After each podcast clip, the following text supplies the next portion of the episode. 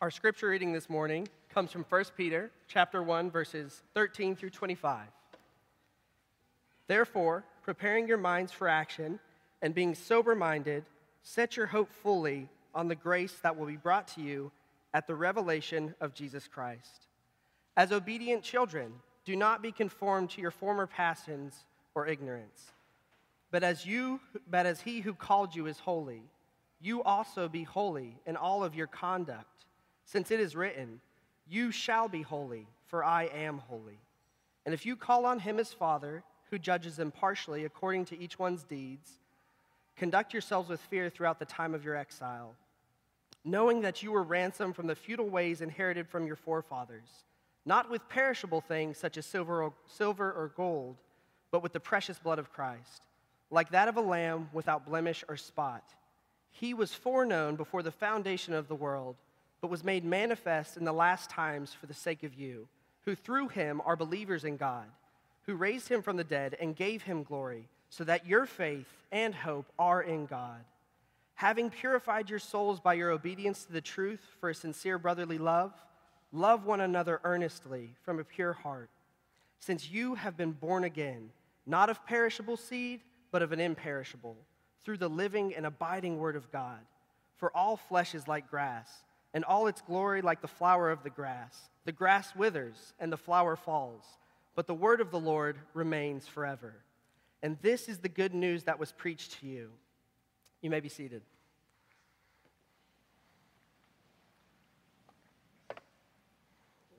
It's a joy to be with you this morning. Um, I know Rick already gave me a brief introduction, but for those of you who I don't look too familiar to, uh, my wife Yuri and I were members here for about four years. Um, we had the blessing of being able to learn from many of you and serve alongside a lot of you. About a year and a half ago, we moved just over the Blue Ridge into the Shenandoah Valley um, so I could take a job that allowed me to work less while I pursue my seminary education. So, Mercy is still very much our church home, and this church has been very faithful in supporting me both through prayer and then also supporting my seminary education. And I just want to share how grateful I am for that. Some of you who know me may know that originally I'm from actually the mountains of western North Carolina and southwest Virginia. Um, as many young men who grew up in those areas, I spent a lot of time as a young man hunting, you know, strolling through fields and forests with the shotgun in hand, looking for small game and maybe the occasional deer if I was lucky enough. Well, there's a story that I always heard growing up about one such young man who, as he was coming of age, he decided that he was ready to move on from hunting small game and deer, and he was going to take his first bear. Now, the young man, you know, he did the necessary work to prepare. He spoke to older hunters, he looked at maps, and, and he read up on everything and got his gear together.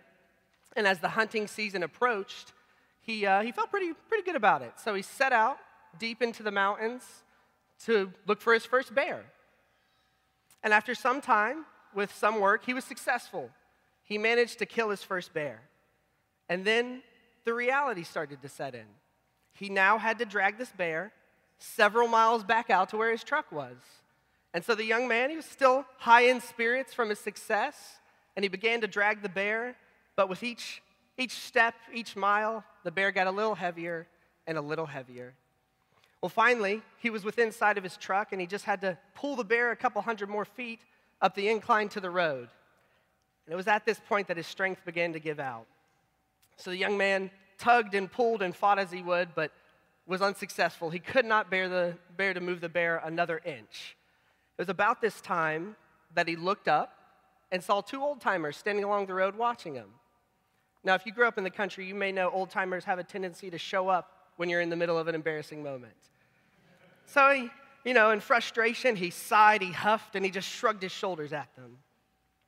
About that time, one of the old timers smiled a little bit and said, Well, son, it looks like you were loaded for bear, but you couldn't bear the load. It's a silly story. But I wonder if for many of us, this young man's struggle doesn't reflect our own view of holiness. It's so often as believers, we set out to conquer our sin that we struggle with. We gather information, maybe we talk to other people, and with some hesitation, we set out to hunt the bear that has been haunting us. We take aim at our sin. And maybe occasionally we even get off a clear shot, only to our dismay to realize that once again, we cannot bear the load. For many of us, it's easy to believe on paper that we've been made right by the work of Christ. But in our daily reality, we're still afraid that we aren't enough, that we don't measure up, that God could never really love us because of our sin. And because of this, a call to holiness, a command to be holy, can most often feel like more weight being added to our already guilty consciences. It can feel like, at best, we've squeaked by, and maybe we're tolerated by the Father because of what Christ has done. And so, being reminded of our need for holiness simply seems like more weight. It simply seems like a reminder of our inadequacies and failures. So it might seem strange that in this passage, the Apostle Peter is using a call to holiness to encourage believers who are going through tremendous suffering and persecution. How can holiness be something that encourages anyone, much less, much less those who are suffering? Well, there are three primary ways in this passage that Peter is seeking to encourage the church through holiness as a covenant identity, through holiness as a command, and through holiness as an eternal hope. So let's start with the first one. The Apostle Peter is seeking to encourage these believers through the idea of holiness as a covenant identity. Who are these believers that he's speaking to? Well, it's a mixture of Jewish and Gentile Christians who were spread throughout the Roman Empire, and that they were facing pretty extreme persecution. They were facing loss of their livelihoods and, and possibly even death. And Peter himself was writing from the city of Rome, likely during the reign of the Emperor Nero, who was known as the, really the greatest persecutor of the early church. So, what is it that Peter is trying to communicate to, to these believers in the midst of a terrible time? He's seeking to assure them that their identity and purpose as believers is secure in what it is in the midst of suffering. In verses 15 and 16, his call to be holy be holy as I am holy, is a quote from Leviticus 11, which we read a few minutes ago. This passage and all of the others in Leviticus are not merely meant to be a laundry list of things God has a distaste for.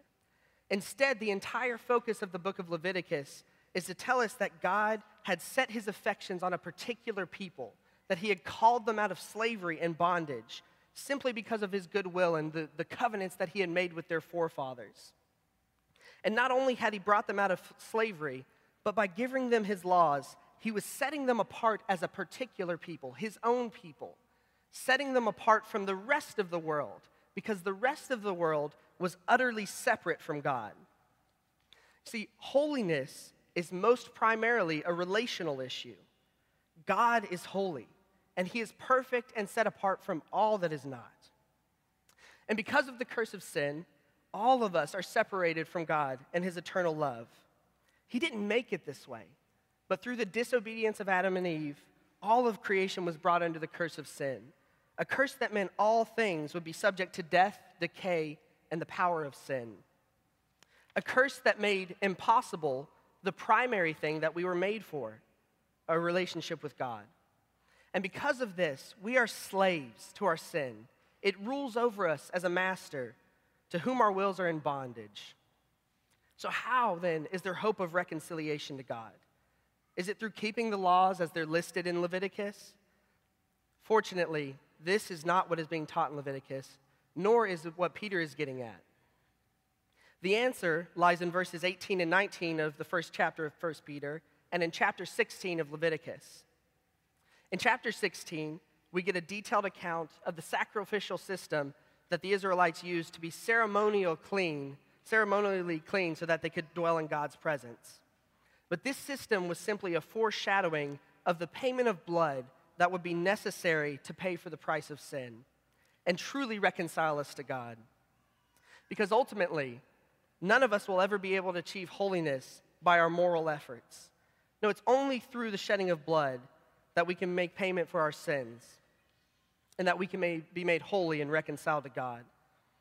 The system of sacrifices in the Old Testament was simply a foreshadowing of the blood of Christ that Peter mentions in verses 18 and 19, when he says, Knowing that you were ransomed from the futile ways inherited from your fathers, not with perishable things such as silver and gold, but with the precious blood of Christ, like a lamb without blemish or spot. Through his death on the cross, Christ shed blood, paid for the price of sin for all of his people. As believers, you and I have had our sins paid for, and we have been reconciled to God through the blood of reconciled to God through the blood of Christ. This call to holiness then is not based on our moral efforts. It's based on the fact that the shed blood of Christ has made us holy, reconciling us to God by covering our wickedness with payment of his precious blood. So, what is it then that Peter is saying about the identity of these believers? Believers who have lost national identity, wealth, and safety. He's reminding them that their true identity is as the holy covenant people of God who have been set apart from the power of corruption, of sin, and darkness. The great hope that Peter is giving these individuals then is that even though the world is crumbling around them, they can have ultimate hope as the secure people of God. That the top problem that was facing them, and really the top problem that is facing all, all of us, is that we were made for relationship with God. And yet, because of sin, there's no way of achieving it on our own. But this problem has been addressed in the blood of Christ. And all other worldly issues, all suffering and persecution, pale in comparison. Just as God delivered the people of Israel from physical bondage, the believer has been delivered from bondage to sin and death. Just as God has made the Israelites into a unique people whose identity was based on their reconciled relationship to Him, so is the church have we been reconciled to God and are being set apart as a unique and holy people for the sake of His glory. And just as God dwelt with them in their exile in the desert while they waited to enter the promised land, so God dwells with us as his covenant people, as the church, as we wait to enter the promise of our eternal glory. Through the blood of Christ, you have been unified with Christ. And through this union with him, you have been given a new identity. You may struggle with your sin, but you're not a sinner in the same sense that you were before. Now, there's something my dad would always say to me growing up. You know, we grew up in old timey Baptist churches, and it was not at all uncommon to hear someone say or refer to themselves as just a dirty, rotten sinner. And they meant well by what they were saying, but it would eat my father up. And so I cannot count the times he would say to me, As a Christian, you're not a sinner, you're a saint with a sin problem. Brothers and sisters, in the midst of a world that has gone crazy over identity, you need to know that your identity is not as a sinner, but as someone who has been bought by the blood of Christ and that in the blood of Christ, you have been given an identity of holiness that is yours as a child of God. This is important because though you struggle with sin, you cannot identify with your sin. This identity is important. You, an identity with sin, is in complete contrast and complete war against your identity in Christ. You've been made right with God through the blood of Christ, and you belong to Him. But the evil desires that you struggle with, the flesh that fights against you, should not define who you are. To define yourself by these desires would be to deny the power of the blood of Christ, the power that it has to save you, and the power that it has to sanctify you. You see, Christ's blood has made you righteous before God by covering your sin, but it's also at work in you, sanctifying you and making you less and less sinful because of what Christ has done for us, we can boldly move forward in the fight against our sin, looking to the grace that He has shown us and making us holy to press forward.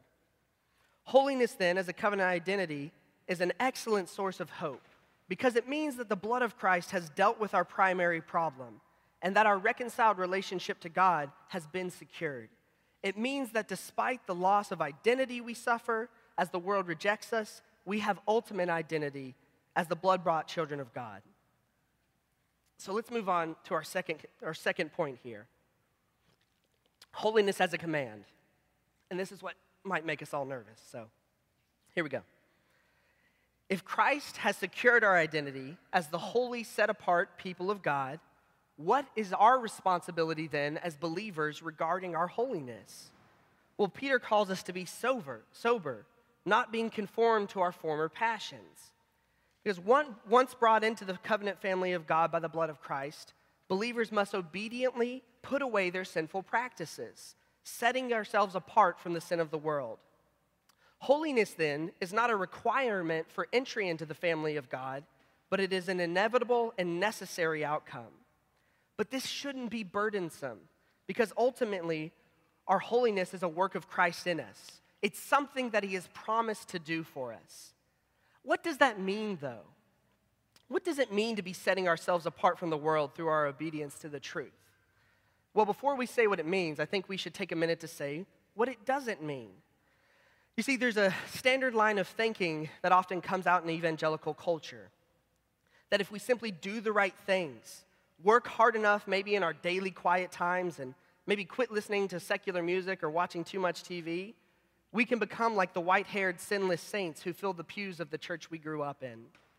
That if we just get ourselves together, if we're doing the right things, that eventually, as Christians, some point, at some point, these sinful desires will leave us, they'll go away. But there's a problem with this because Scripture doesn't teach that. It nowhere teaches us that we'll become sinless on this side of heaven. It nowhere teaches us that we'll reach perfection. In fact, it teaches quite the opposite. Scripture is clear that while on earth, while we wander the desert in our time of exile, we will continue to struggle with our sin. So, why is it so important that we make this distinction? Well, I think it's important because viewing holiness typically defaults towards two sort of forms, and which way we go may very much depend on our dispositions. I think the first question we ask is Are we older brothers or younger brothers? I'm going to assume that most of us here have some familiarity with the, the, the um, parable of the prodigal son. But in general, the idea that I want to draw out is that the majority, majority of us line up with either the older brother in the story, who is prone to legalism and self righteousness, or to the younger brother, who is prone to struggling with more external sin and apparent forms of unrighteousness. So let's examine how this idea of perfectionism plays out with both of these. For the younger brothers and sisters here today, whether you were raised in the church or if you came into it later in life, you probably have a default towards feeling like an imposter. What I mean by that is, despite your faith in the work of Christ, you have a hard time believing that you could ever be like the rest of the people in this room. You know, the ones who get it. Maybe you've gotten used to the church culture, and maybe the messages of re- repeated messages of grace and mercy have helped you. But you feel that ultimately you don't belong because you know how close your sin sits. You know that it's crouching at the door. You know that the website is just a click away, that the bottle is only a short drive.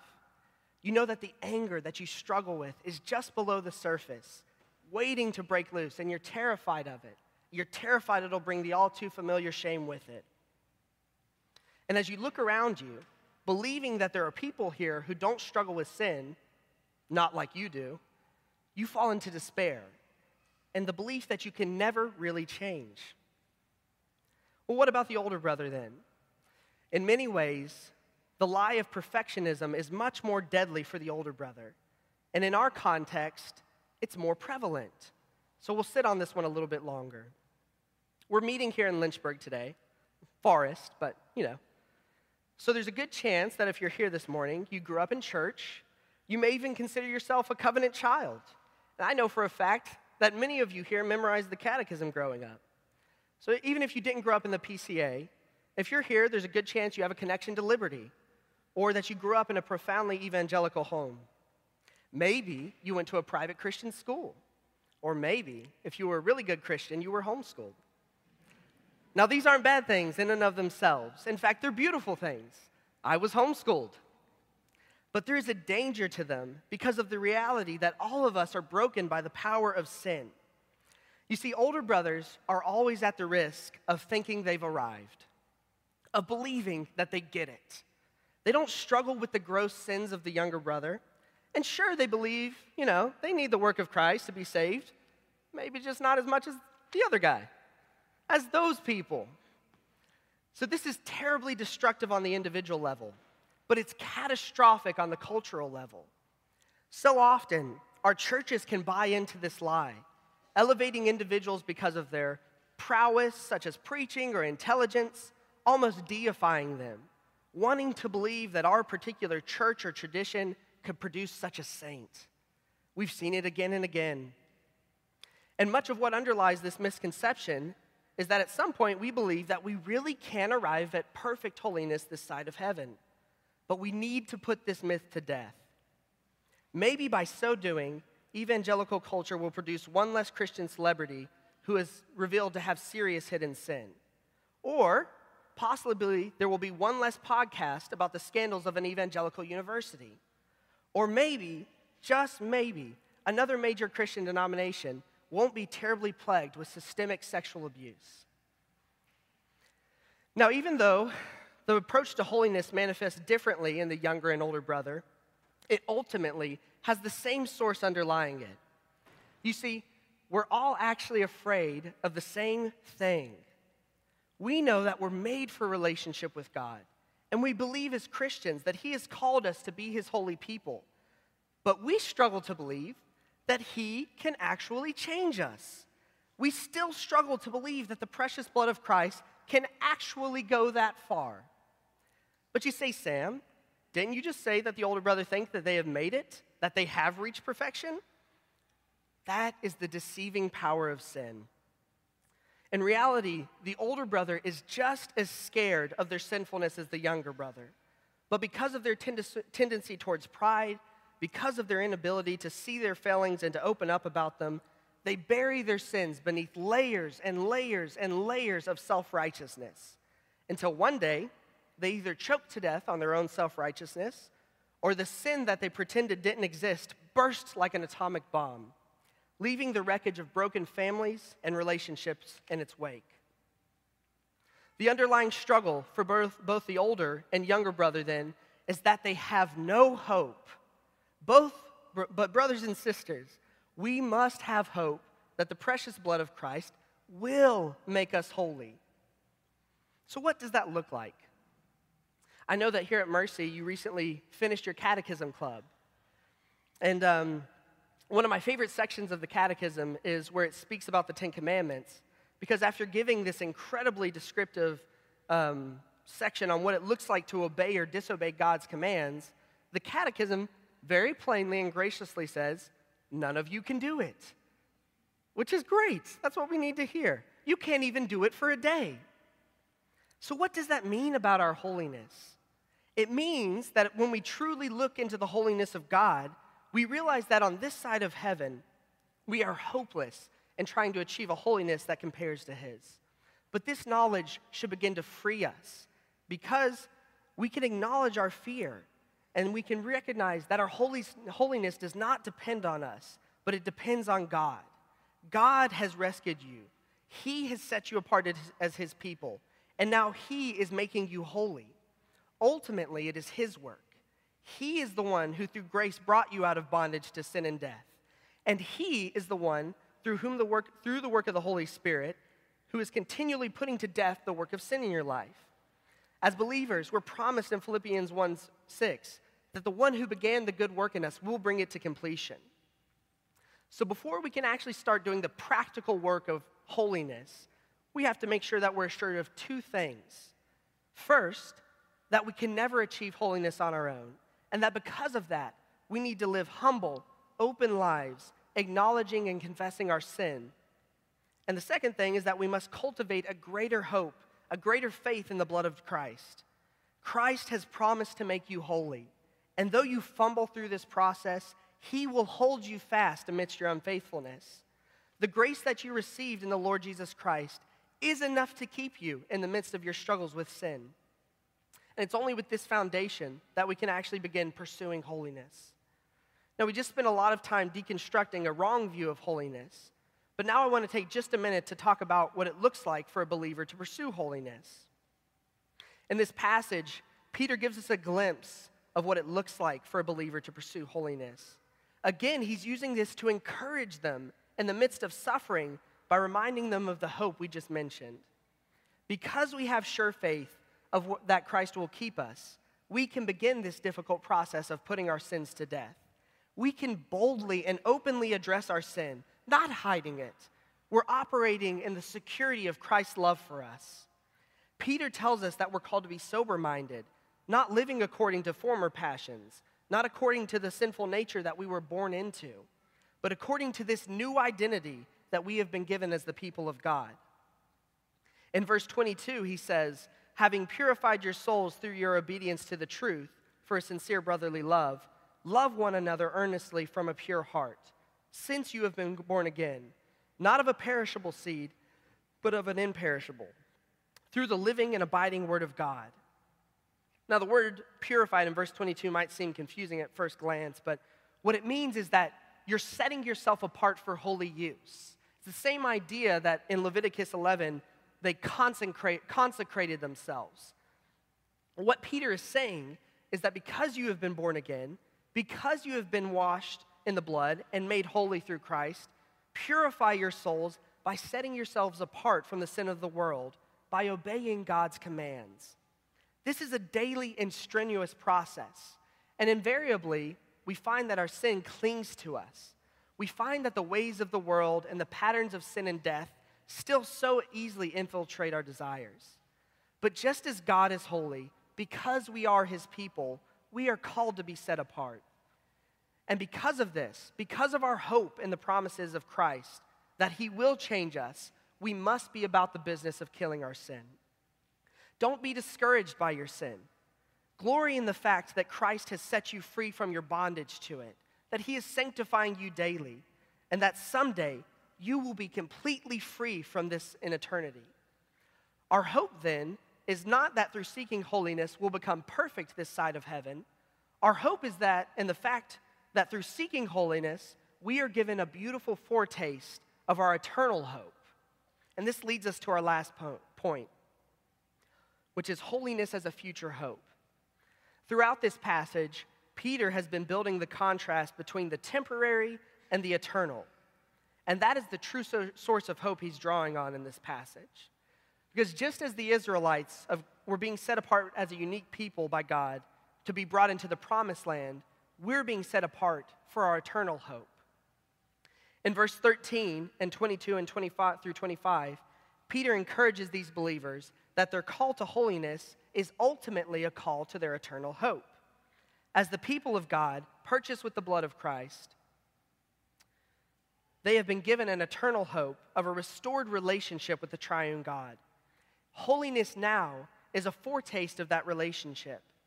Even now, Christ has enabled us as believers to live, live lives more and more free of the power of sin and darkness, a freedom that will ultimately be recognized and completed at the revelation of Jesus Christ. Peter is contrasting this eternal hope with the temporary nature of the suffering that the church is undergoing, the suffering and the nature of the world passing away around them and us. As believers, we have already been set apart from the world by God and we are setting ourselves apart from sin through our obedience to the truth. Why must we persist despite persecution, despite struggles and our own inadequacies and failures? We persist because we have been born again of an imperishable seed. And even our suffering, persecution, and struggles with sin remind us that this world and the things of this world are passing away and that they are not our calling. Our calling is to have an eternal and holy and restored relationship with God. I hope that you grasp how much hope there is in this. These believers were losing everything, but their hope in their future restored state was enough for them to persist in the face of tremendous suffering. Looking at who we are as a church, I think that sometimes there's a danger that we lose sight that our future state will be so much more glorious than our present state. We're an upper, upper class, upper middle class church. And wealth is not a bad thing, but do not cling too tightly to your gold, because it is not what purchases your eternal hope, and moth and rust will corrupt it. To risk sounding corny, after 2,000 years, the blood of Christ has yet to lose any value to inflation. But it's not just money. We must not be afraid to lose anything because our ultimate hope is always in the eternal. Our families, careers, and hobbies are all temporary gifts that will pass away. But your holiness is an eternal hope that will not fade. In some of his various works, C.S. Lewis lays out his perspective of hell, one of his perspectives of hell, through the idea that we're either becoming more hellish or heavenly creatures. that as we go through life, if as a believer we're being sanctified by the work of the Spirit, we're so slowly becoming more and more like Christ until someday we'll be holy creatures who dwell in eternal bliss with our Lord. The opposite is true for those without Christ, that the sin that rules us will eventually make us into unrecognizable, almost demonic creatures, eternally tormented by our own selfishness and sin. And there's some truth to this line of thinking because our great eternal hope is that even now, despite our brokenness, despite the brokenness around us, Christ is making us into holy beings who will someday be perfectly holy. Don't you long for that? Do you not realize that there's not a single person here, including you and me, who has not been devastated by the power of sin? Do you long for a time where you don't struggle with sin? Where you're no longer surrounded by broken relationships and marriages, maybe your own? A time where your children don't fall into the destructive power of sin? A time when you can actually love people like you want to love them, when your own sin and selfishness doesn't get in the way. Church, someday this will be made reality because all things will be reconciled to the Father through the blood of Christ. Someday you will be forever free of sin and your holiness now is a beautiful and gracious foretaste of that future reality. Cling to it. Remind yourself of it daily. Long for it. Remind yourself that all things are passing away. Remind yourself that your hope is not in your security here on earth, but in the precious blood of Christ, which has ransomed you from sin and death. Christ has saved you through grace and given you a new identity. Christ is working that grace in you now sanctifying and making you holy. And someday that grace will be fully recognized when we're reunited with Christ in heaven. And because of this, with confidence, we should be able to say the words from the first question of the Heidelberg Catechism, which reads as follows Believer, what is your only hope in life and death? And the answer, that I am not my own, but that I belong both body and soul, both in life and in death to my faithful Savior, Jesus Christ. He has fully paid for all of my sins with his precious blood and has set me free from all the power of the devil. He also preserves me in such a way that without the will of my heavenly Father, not a hair can fall from my head. Indeed, all things must work together for my salvation. Therefore, by his Holy Spirit, he also assures me of eternal life and makes me heartily willing and ready from now on to live for him. Church, we belong to the Lord, and he has called us to be holy as he is holy. So let holiness become a precious gift to you, reminding you of the grace that is yours in the Lord Jesus Christ. In just a moment, we'll come to the Lord's table to receive communion. And communion is more than just a simple reminder of Christ's death. It is that, but it's more than that. Communion is a means of grace by which the Lord reminds us of what has been done for us and what our future hope is. We have been made holy through the shedding of Christ's blood. In the time of our exile, we're sustained by spiritually feeding on the bread of life, receiving grace that is a foretaste of what will one day be our perfect communion with God. The grace we receive assists us in our pursuit of holiness, reminding us that we do not pursue holiness alone but through the strength of our communion with the triune God. So if you have placed your faith in the blood of Christ, this table is yours. Taste and see that the Lord is good. See that the weight, that the bear sized weight of holiness is a light burden and an easy yoke. Please pray with me.